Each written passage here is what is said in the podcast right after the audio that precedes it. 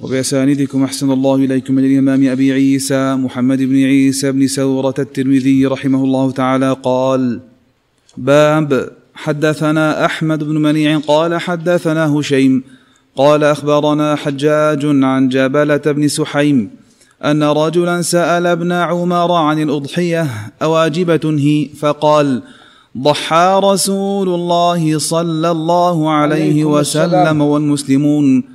فأعادها عليه فقال أتعقل؟ ضحى رسول الله صلى الله عليه وسلم والمسلمون. قال هذا حديث حسن. والعمل على هذا عند أهل العلم أن الأضحية ليست بواجبة ولكنها سنة من سنن رسول الله صلى الله عليه وسلم. يستحب أن يعمل بها وهو قول سفيان الثوري وابن المبارك. قال حدثنا أحمد بن منيع وهناد قال حدثنا ابن أبي زائده عن حجاج بن أرطات عن نافع عن ابن عمر رضي الله عنهما أنه قال أقام رسول الله صلى الله عليه وسلم بالمدينة عشر سنين يضحي. قال هذا حديث حسن. قال باب في الذبح بعد الصلاة. قال حدثنا علي بن حجر قال أخبرنا إسماعيل بن إبراهيم عن داود بن أبي هند عن الشعبي عن البراء بن عازب رضي الله عنه قال خطبنا رسول الله صلى الله عليه وسلم في يوم نحر فقال لا يذبحن أحدكم حتى يصلي. قال فقام خالي فقال يا رسول الله هذا يوم اللحم فيه هذا يوم اللحم فيه مكروه. وإني عجلت نسيكتي لأطعم أهلي وأهل داري أو جيراني.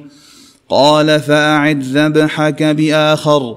فقال يا رسول الله عندي عناق لبن وهي خير من شاتي لحم أفأذبحها؟ قال نعم. وهي خير نسيكتيك ولا تجزئ جذعة بعدك.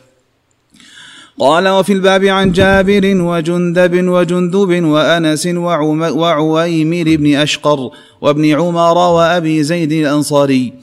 قال وهذا حديث حسن صحيح والعمل على هذا عند أهل العلم الا يضحى بالمصر حتى يصلي الإمام. وقد رخص قوم من أهل العلم لأهل القرى في الذبح إذا طلع الفجر وهو قول ابن المبارك. وقد أجمع أهل العلم ألا يجزئ الجذع من المعز وقالوا إنما يجزئ الجذع من الضأن. قال باب نعم أحسن بسم الله الرحمن الرحيم. وبه نستعين نحمده عز وجل ونثني عليه الخير كله.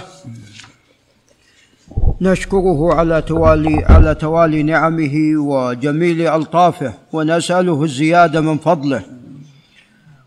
ونصلي ونسلم على نبينا محمد وعلى آله وصحبه والتابعين لهم بإحسان إلى يوم الدين. أما بعد فقال الإمام أبو عيسى الترمذي باب ما جاء في الاشتراك في الأضحية. وتقدم لنا حديث ابن عباس رضي الله تعالى عنهما وحديث جابر رضي الله عنهما. وبقي علينا حديثان لعلي رضي الله تعالى عنه. قال حدثنا علي بن حجر وهو بن إياس المروزي.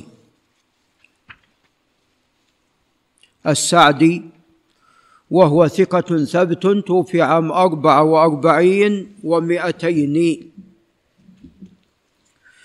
وقد اختلف في عمره عندما توفاه الله. وهذا الاختلاف ينبني على الاختلاف في مولده. فهو توفي أربع وأربعين ومائتين وهذا لعل ليس فيه اختلاف وإنما الاختلاف في مولده وكم كان عمره عندما توفي. فالحافظ بن حجر يقول قد ناهز المئة. وأما الذهبي فيقول تسعين. توفي عمر تسعين لأنه ذكر في ترجمته أنه ولد عام أربع وخمسين ومائة وأنا أميل إلى قول الذهبي. أميل والله أعلم إلى قول الذهبي وأن ولادة أربع وتسعين ومائة ولو ذهبنا إلى قول الحافظ يكون ولادته عام أربعة وأربعين مئة وأربعة وأربعين. إيه؟ لا أربعة وخمسين ومئة. فإذا قلنا ولد أربعة فإذا قلنا ولد أربعة وأربعين ومئة على أن عمره مئة سنة كما يقول الحافظ عليكم السلام. فهذا كما ذكرت فيه بعد وذلك أنه يلزم من ذلك أن يكون سمع من شعبة وأمثاله. نعم.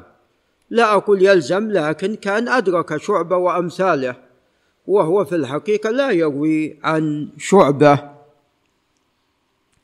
نعم. فقول الذهبي لعله هو الأقرب وهذا ما ذكر في ولادته عام أربع وخمسين ومائة.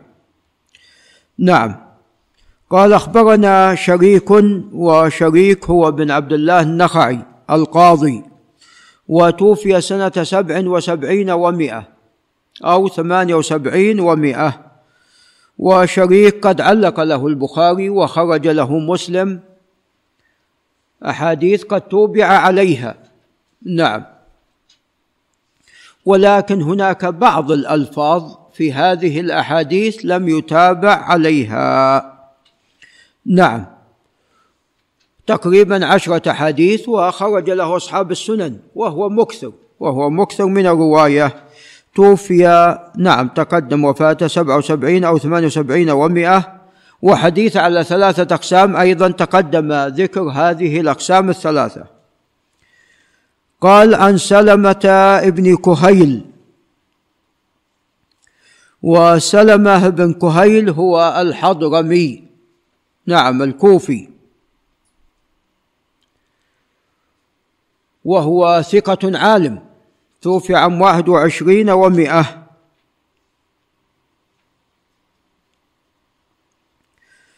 وقد خرج له الجماعة.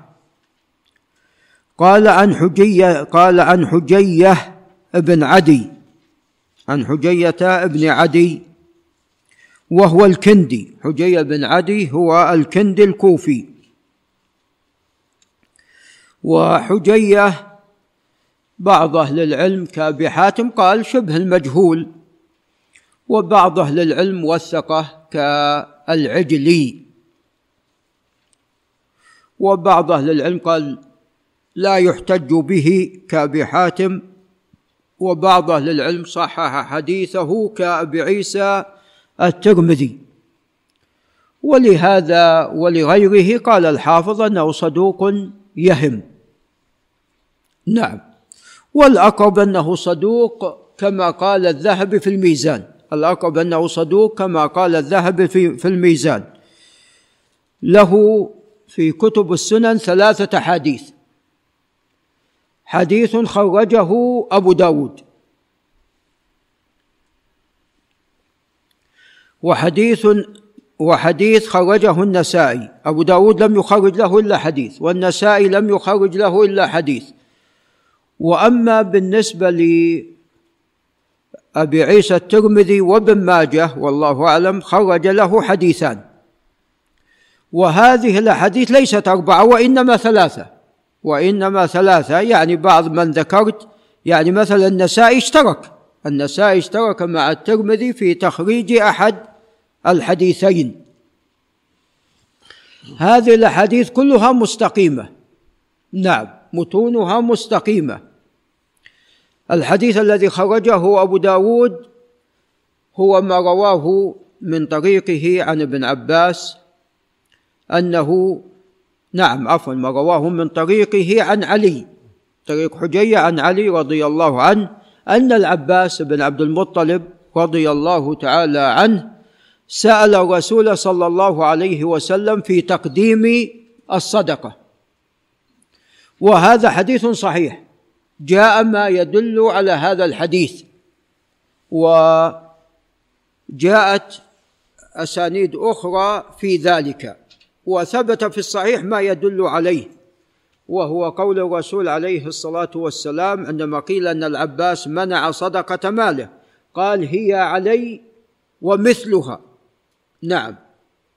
أو كما قال عليه الصلاة والسلام علي ومثلها هو سأل تقديم صدقة سنتين فهي علي ومثلها. نعم.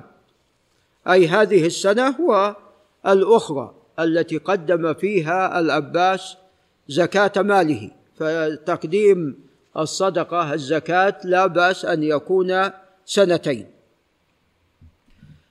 الحديث الآخر هو الحديث الذي معنا.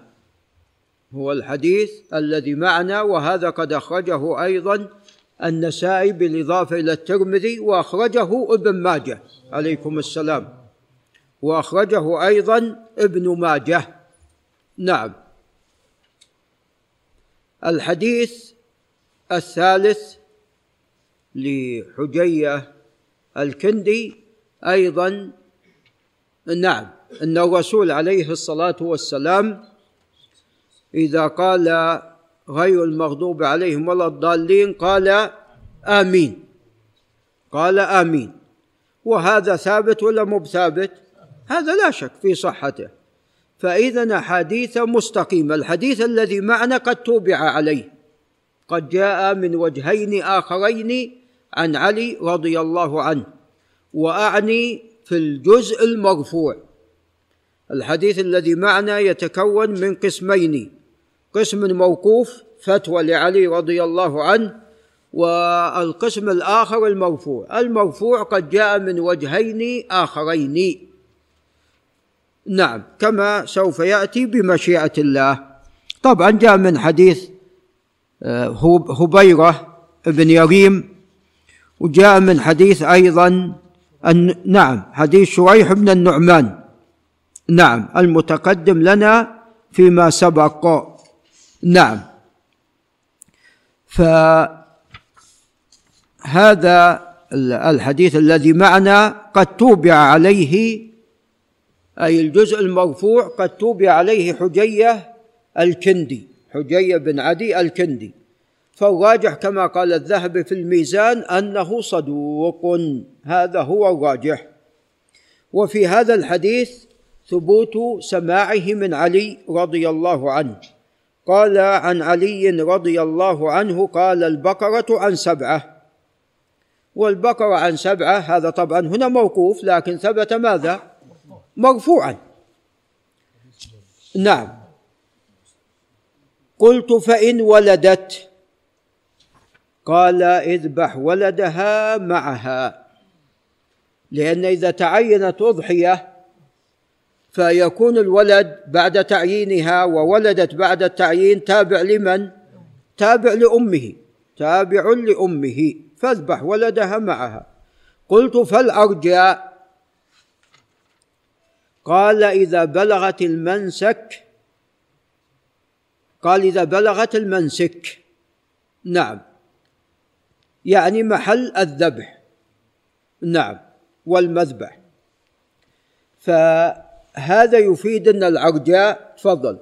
أن العرجاء فيها فيها شيء. وتقدم لنا أن العرجاء البين عرجها لا يجوز أن يضحى بها.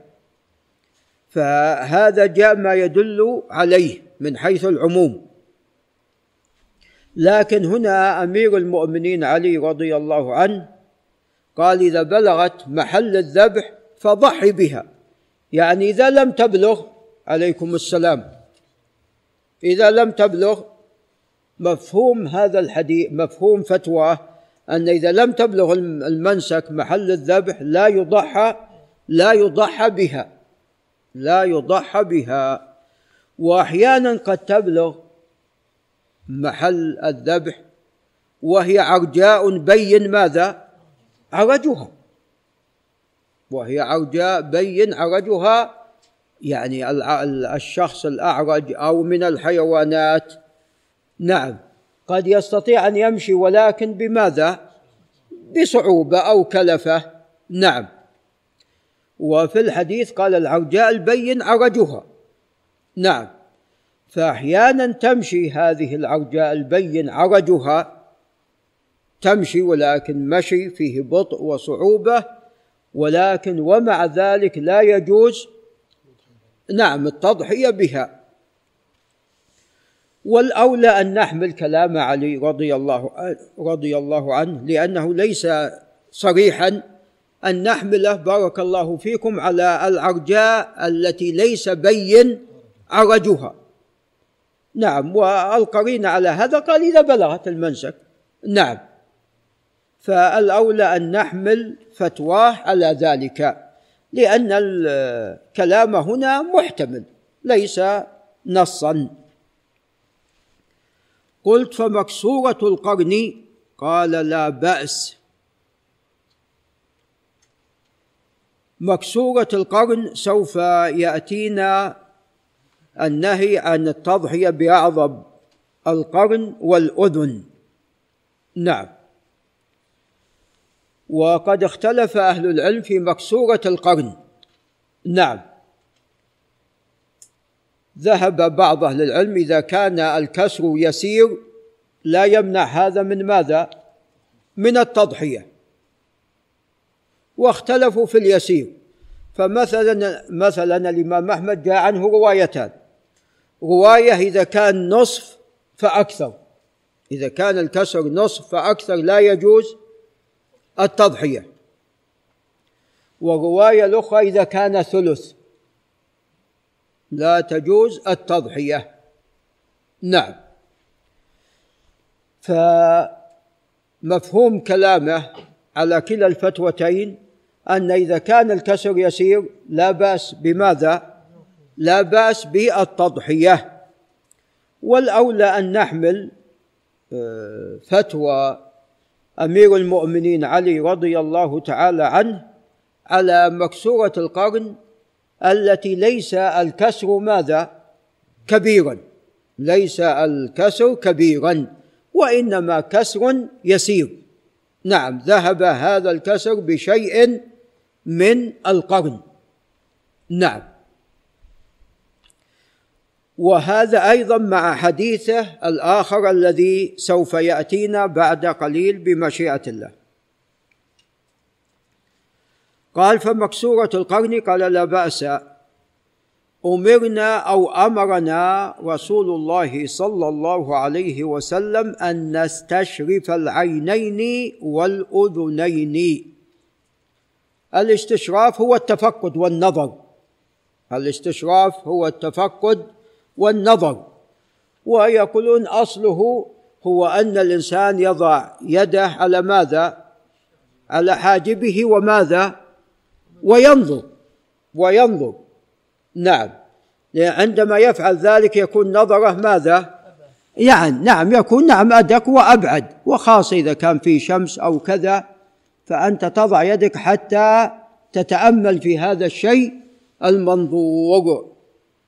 فأمرنا أو أمرنا رسول الله صلى الله عليه وسلم أن نستشرف العينين والأذنين أن نتفقد وأن ننظر إلى العينين والأذنين. وذلك أن أحيانا يكون في العين أو في العينين كلتاهما أو في الأذن أو في الأذنين جميعا قد يكون مانع يمنع من ماذا؟ من التضحية وعيب يمنع من ماذا؟ من التضحية وإلا ما الفائدة من النظر؟ الفائدة من النظر هو أنه أحيانا يوجد عي عفوا يوجد في العين عيب أو في الأذن أيضا فيكون هذا مانعا من ماذا؟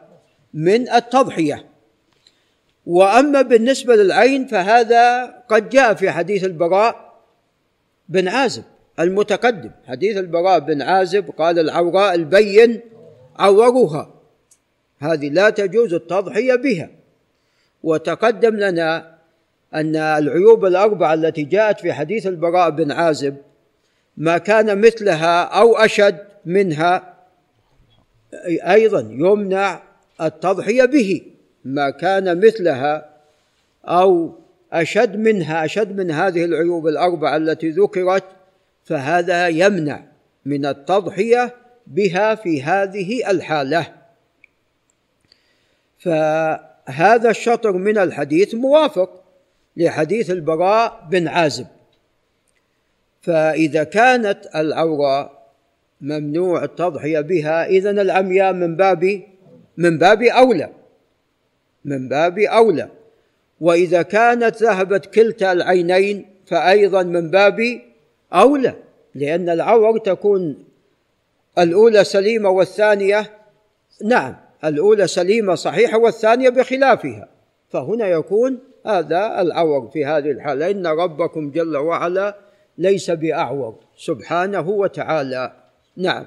واستدل به أهل السنة والحديث على أن لله عينان سبحانه وتعالى. وقد نقل إجماع أهل السنة على ذلك. نقل إجماع أهل السنة على ذلك. نعم.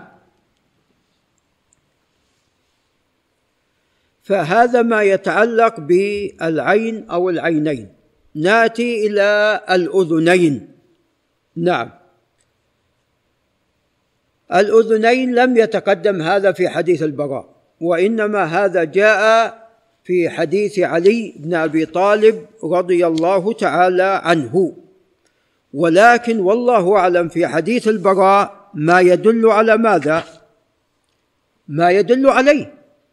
في حديث البراء ما يدل على ذلك.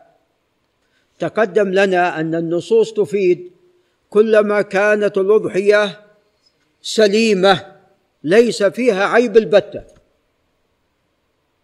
وكلما كان منظرها جميل فالتضحية بها أولى. فالتضحية بها أولى. نعم. وطبعا ما كان كبشا ذكرا أو بالنسبة لي أيضا يعني. تعلمون في بهيمة الأنعام الذكر في الأضحية مقدم أو في طيب اللحم مقدم على ماذا؟ على الأنثى. في طيب اللحم مقدم على الأنثى. نعم. فإذا جمعت هذين الأمرين أو إذا أضفنا الثالث كما ذكر أبو سليمان فهذا يكون أولى التضحية به. نعم. ناتي إلى النقص الذي يحصل ويكون مانعا. فالأذن إن كانت مقطوعة فهنا هل هي مثل عور تلحق بالعور أو أشد أو دون؟ ما في إلا ثلاثة. نعم ثلاث حالات. لعل الشيخ مصطفى ينتبه ما في إلا ثلاث حالات. إما أن يكون مقطوع الأذن يعني دون العور. فبالتالي نقول حديث البراء لا يدل على نعم نقول لا تلحق بحديث البراء. وإما أن يكون مثل العور فيكون ممنوع ماذا؟ التضحية وتلحق بحديث البراء لو لم يأتي حديث علي رضي الله عنه. وإما أن تكون أشد فمن باب أولى. فماذا تقول يا شيخ مصطفى؟ في هذه الحالة هل هي دون ولا مثل ولا أشد؟ أشد. نعم. نعم. هل هناك قول آخر؟ نعم. أنها مثلها. نعم.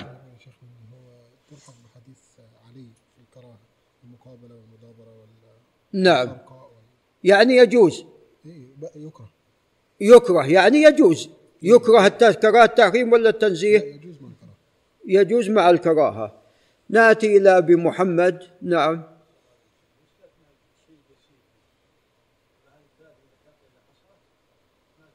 إيه إحنا الآن نتكلم عن مقطوع الأذن راحة الأذن.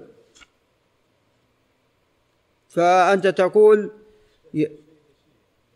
يعني إذا كان كثيرا لا يستثنى.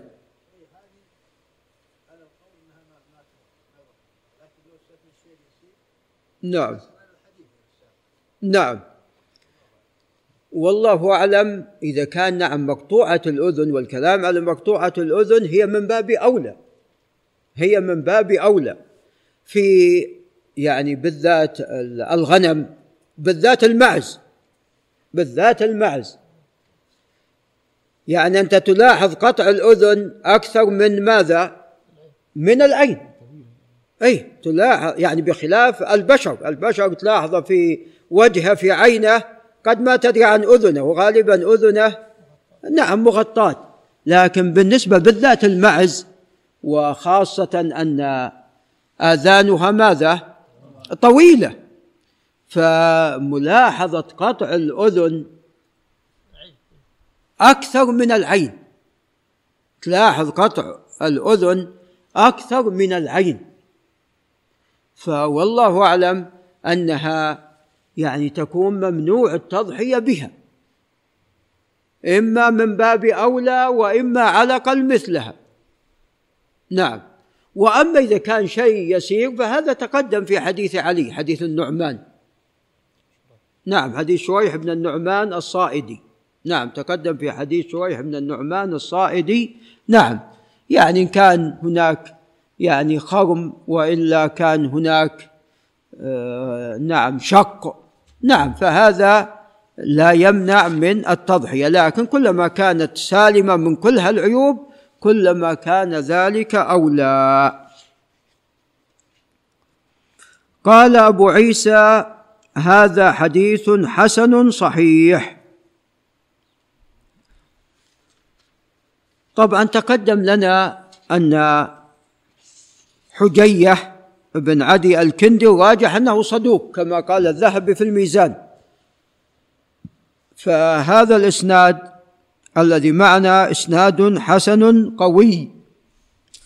فأنا أذهب إلى ما ذهب إليه أبو عيسى من تصحيح هذا الحديث.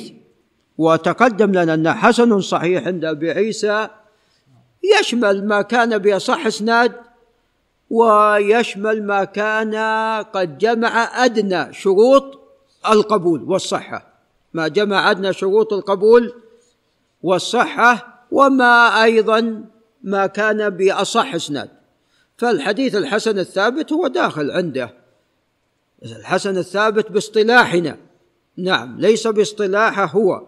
نعم فالحديث الثابت عنده يقول هذا حسن صحيح سواء كان بصح إسناد أو جاء دون ذلك ولكن شروط القبول متوفرة فيه. نعم فأنا أذهب إلى ما ذهب إليه أبو عيسى الترمذي رحمه الله تعالى. طبعا ليس في الكتب الستة حجية إلا الذي معنا حجية بن عدي الكندي ليس في الكتب الستة سواه. نعم. ولعل أبو محمد يكتب ذلك. نعم. نعم ثلاثة أحاديث. نعم. ما هو الحديث الثالث؟ هذا ذكرنا. إذا حديث واحد. نعم إذا حديث واحد. وقسم إلى قسمين هو حديث واحد. نعم. فابن ماجه خرج له حديثان والترمذي حديثان ويعني اشترك. و وانفرد ابن ماجه بحديث التأمين. وأبو داود حديث الصدقة تعديل الصدقة انفرد به.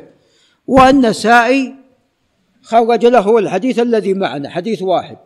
م. قال أبو عيسى حدثنا هناد وهو ابن السري أبو السري التميمي وهو ثقة عابد مكثر من الرواية في عام ثلاثة وأربعين ومائتين نعم. قال حدثنا عبده طبعا أبو عيسى مكثر عن هناد جدا. قال حدثنا عبده عبده هو بن سليمان الكلابي. وهو ثقة ثبت توفي عام سبعة وثمانين ومائة. وقد خرج له الجماعة.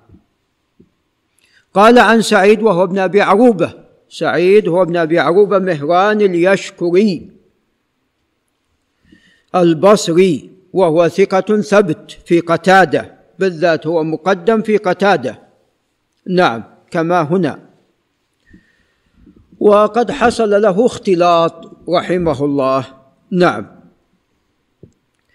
قال عن قتادة هو قتادة بن دعامة بن قتادة السدوسي البصري وهو إمام حافظ حافظ وعالم جليل توفي عام سبعة عشر ومئة قال عن جري بن كليب النهدي. وجري بن كليب النهدي أيضا اختلف فيه. نعم يعني مثل حجية بن عدي الكندي وقد قرن أبو حاتم قرنهما بحجية لكن عندي حجية أقوى عندي حجية أقوى. نعم. نأتي إلى هذا الاختلاف. طبعا علي بن المديني قال مجهول. وهناك من وثقه كالعجلي. ولعل أبو سلمان يتأكد من توثيق العجلي. نعم. لا جري نعم وثقه العجلي اذا جري بن كليب النهدي قد وثقه العجلي. وأما علي بن المديني فقد نعم جهله فقال عنه مجهول.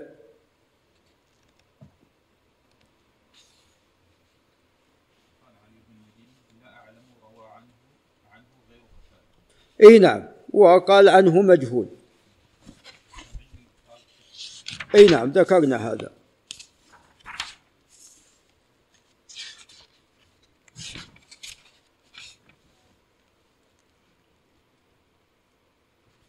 قال جري بن كليب طبعا المزي ترجم بترجمتين لجري بن كليب ترجم بترجمتين. فقال عن الأول السدوس البصري وقال عن الثاني النهدي الكوفي. وهذا تبع لأبي داود فإنه قد فرق بينهما كما في كتابه السنن. فرق بينهما أبو داود.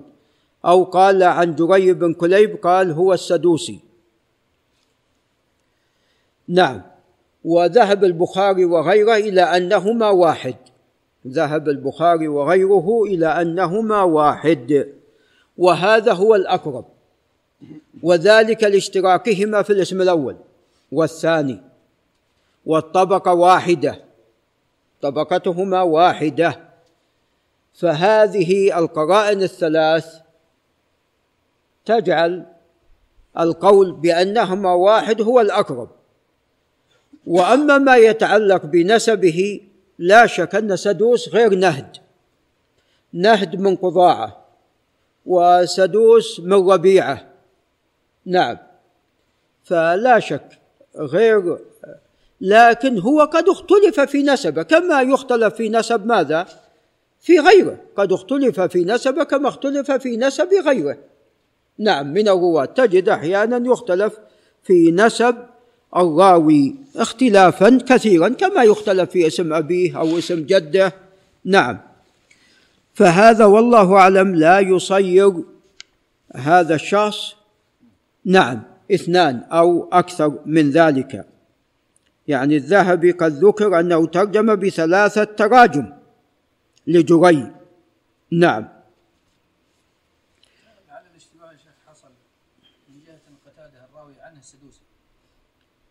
والله قتادة لا شك أنه سدوسي. قتادة سدوسي لكن لا يلزم أن يكون الراوي قتادة سدوسي أن يكون هذا أيضا سدوسيا. نعم. قال أبو داود جري بن كليب صاحب قتادة سدوسي بصري لم يروي عنه غير قتادة وجري بن كليب كوفي. روى عنه أبو إسحاق السبيعي ففرق بينهما. نعم. فتقدم أن الاقرب أنهما واحد. قال المزي روى عنه قتادة وكان يثني عليه خيرا. وقال همام عن قتادة حدثني جري بن كليب وكان من الأزارقة. إذا هذا الثناء عليه خيرا في صدقه وليس في ماذا؟ وليس في معتقده. كيف وأن الرسول عليه الصلاة والسلام قد ذم الخوارج. وتكلم فيهم عليه الصلاة والسلام. فهذا ثناء من قتادة عليه فيما يتعلق بصدقه. نعم. وأما ما يتعلق في معتقده فبين قتاده قال كان من الأزارقة. طيب لماذا ما قال قتاده والأزارقة فيهم وفيهم؟ لأن الأمر معلوم. لأن الأمر معلوم وأشد فرق الخوارج من هم؟ الأزارقة. أشد فرق الخوارج هم الأزارقة. بخلاف الأباضية فإنهم من أقل فرق الخوارج. وكلهم نعم كلهم خوارج وقد ذمهم. الرسول صلى الله عليه وسلم وقد تواترت الأحاديث عنه عليه الصلاة والسلام في ذم الخوارج. وهذا من علامات نبوته صلى الله عليه وسلم حتى أنه وصفهم بوصف دقيق وهذا الوصف منطبق عليهم حتى وصف واحدا منهم بأن يده مثل حلمة الثدي ثدي المرأة. فعندما قتلهم علي رضي الله عنه في النهروان نعم قال ابحثوا لي عن هذا الشخص اللي صفته كيت وكيت. راحوا يبحثون ما وجدوا. جاء واحد قال ما وجدنا. نعم. جاء علي بنفسه. نعم فوجد أن ان هناك جمع من القتلى بعضهم فوق البعض الآخر لأن في وقعة النهروان قتل منهم كثير. نعم. فقالوا ارفعوهم رفعوهم فوجدوا هذا الشخص. نعم. فقام عبيد السلماني يستحلف علي. الله إنك سمعت؟ قال الله ثلاث مرات يستحلفه فهذا من علامات نبوته صلى الله عليه وسلم وما أكثر هذه العلامات. إي واحد من هذا نعم هذا صفته. قال واحد منهم يد مثل حلم الثدي المرأة. فقال ابحثوا عنه. ولا هو قد وصفهم عليه الصلاة والسلام بوصف عام. ثم وصف هذا الشخص بوصف خاص. فوجد الوصف العام على العموم ووجد الوصف الخاص على هذا الخاص بعينه. نعم. هذا فيما يتعلق نعم بجري لكن أننا نأتي إحنا أردنا أن نحكم على جري وتقدم أنه قريب من نعم حجية ولكن حجية عندي أنه أقوى. نعم. هو إذا قلنا أنهما واحد طبعا الأول عندنا هذا الحديث. وأيضا قال روى عن رجل من بني سليم عدهن رسول الله صلى الله عليه وسلم في يدي. أو في يده التسبيح. وقد روى عنه أبو إسحاق السبيعي فيكون هذا حديث آخر. والراجح أنهما شخص واحد هذا هو الراجح. نعم. صحيح لأن نعم كوفي. نعم هذا كما تقدم علي بن المديني قال إنه مجهول والعجل والثقة. وابن حبان ذكر في الثقات. وتقدم أن قتادة أثنى عليه وتقدم أن هذا فيما يتعلق بصدقه. وقد روى عنه بالتالي إذا قلنا واحد أكثر من شخص واحد. هذا يعني جهالة العين وهذا عند المتأخرين من أهل العلم. عند المتأخرين من أهل العلم وأما المتقدمون فلا ينظرون إلى هذا كثيرا. وقد ذكرت هذا فيما سبق وذكر قبلي ابن رجب رحمه الله تعالى. نعم. هذا مثله والله أعلم يعني صالح. مثله صالح لا بأس به. نعم مثله صالح لا بأس به. نعم. الحافظ نعم قال عنه مقبول. الشخص الذي لا يوثق توثيقا معتبرا عند الحافظ غالبا يقول مقبول. طبعا يضاف إلى هذا أن أبا عيسى الترمذي ماذا؟ قد صحح له. هذا يضاف إلى ذلك. يضاف أيضا إلى هذا أن آه، أن هذا الحديث قد جاء ما يشهد له. قد جاء ما يشهد له. ولعلي أقف عند هنا ونكمل بمشيئة الله فيما بعد.